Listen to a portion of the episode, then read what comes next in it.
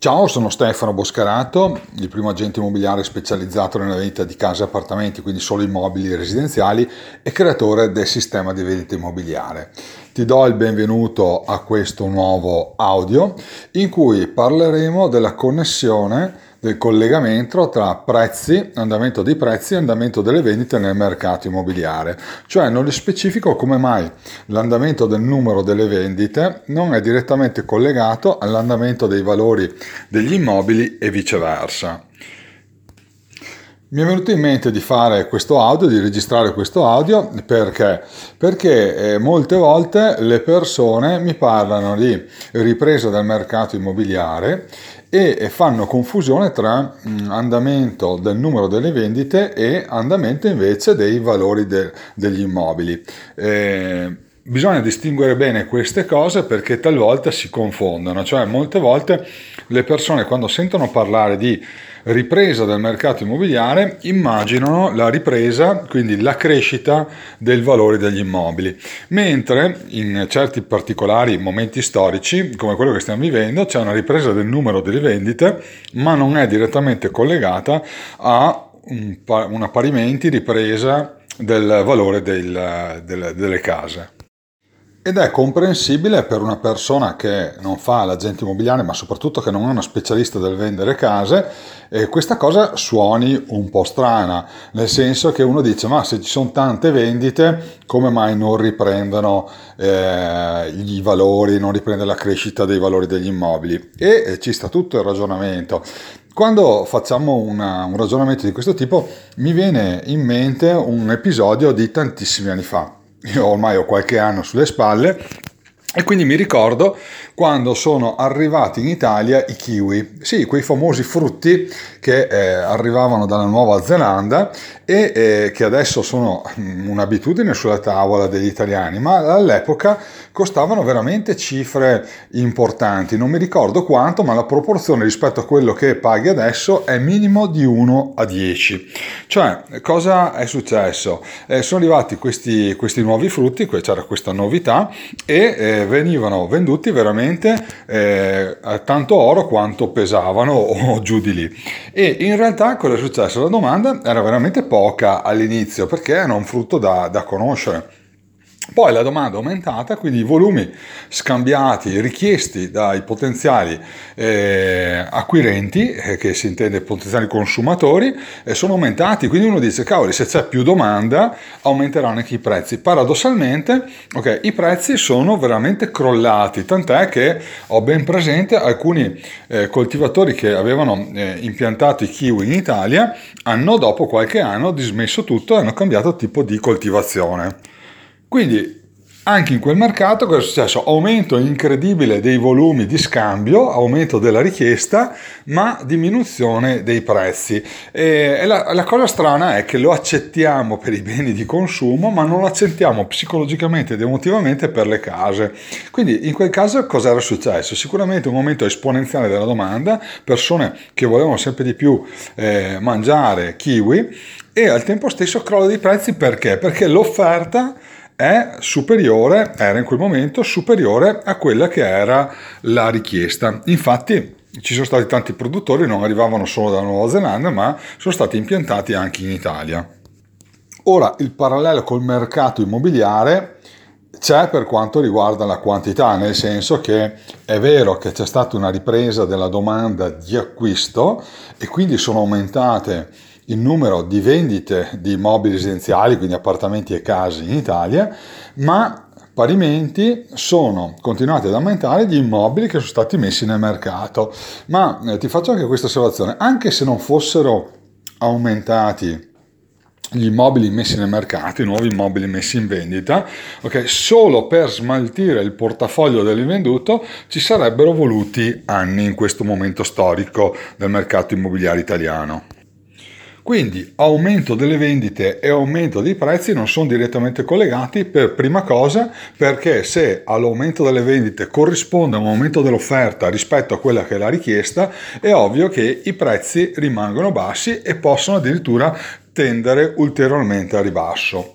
Punto. Questo è il primo motivo, ma non è l'unica causa per cui l'andamento delle vendite non è direttamente collegato all'andamento dei prezzi. Ti faccio anche un altro esempio che incide su un fattore ma non incide nell'altro, addirittura incide negativamente. Tanto per dire, l'andamento del numero delle vendite è influenzato anche dall'andamento dell'economia e così lo è anche l'andamento dei prezzi.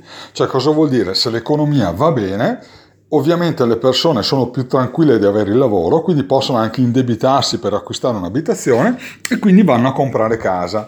Solo che se l'andamento dell'economia è più o meno stabile e quindi influenza in positivo l'andamento delle vendite, cioè le persone tendono ad andare ad acquistare casa, Altrettanto non si può dire per i prezzi, perché comunque se è stabile ma non abbastanza rassicurante, il numero di aumento di vendite non compensa il numero di immobili messi in vendita e di conseguenza i prezzi continueranno a scendere.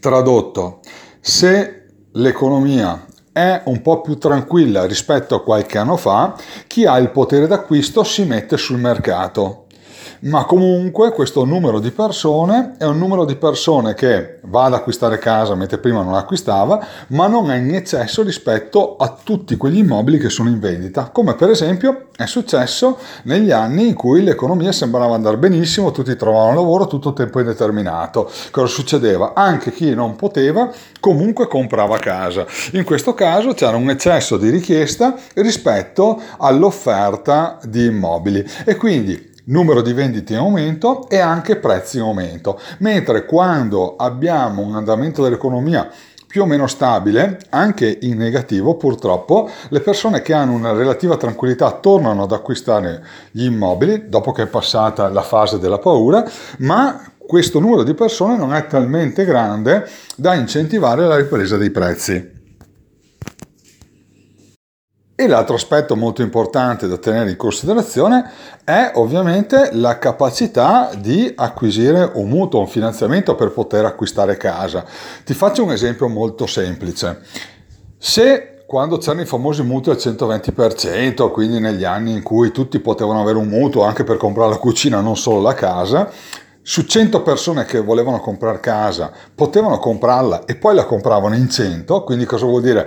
Una richiesta enorme di immobili nel mercato, nel momento poi della crisi più profonda in cui anche la miglior banca comunque aveva ridotto in maniera incredibile la voglia di erogare, aveva aumentato il costo dei mutui, aveva limitato la parte di valore della casa erogato, quindi magari davano massimo il 70-80%, in quel caso anche chi poteva e voleva acquistare casa, che magari era il 30% della popolazione, stava alla finestra a guardare cosa succedeva.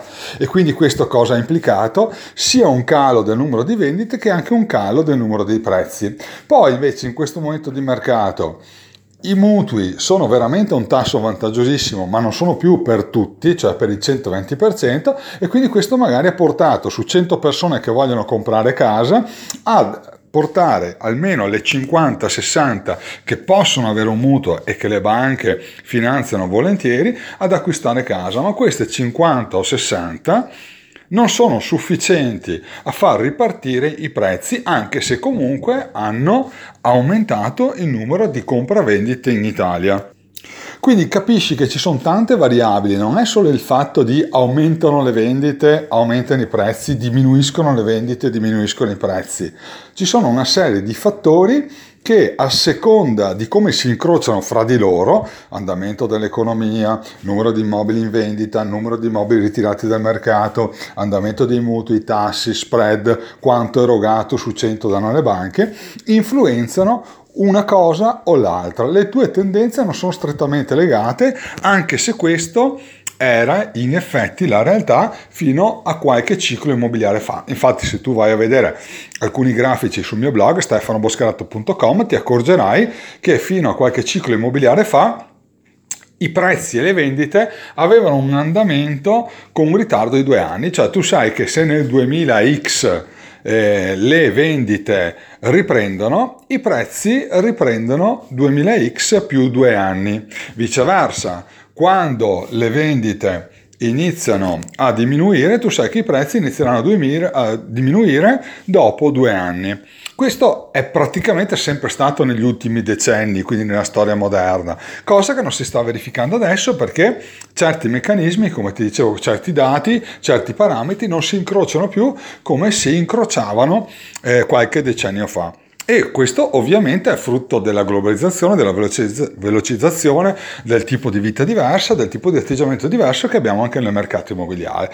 Quindi, quando qualcuno confonde andamento dei prezzi, andamento delle vendite, è importante riportarlo sul pianeta Terra e fargli capire che i parametri non sono gli stessi, i grafici per forza non devono avere la stessa tendenza e di conseguenza tu devi esaminare quella che è la cosa più importante per te. A te cosa interessa di più? Che ci siano più vendite perché magari fai l'operatore immobiliare e quindi comunque anche a marginalità bassa più vendite ci sono, più tu guadagni o sei un privato che vuole vendere casa. Allora in questo caso a te interessa come stanno andando i valori soprattutto, ti interessa capire se potrai guadagnarci o potrai rimetterci.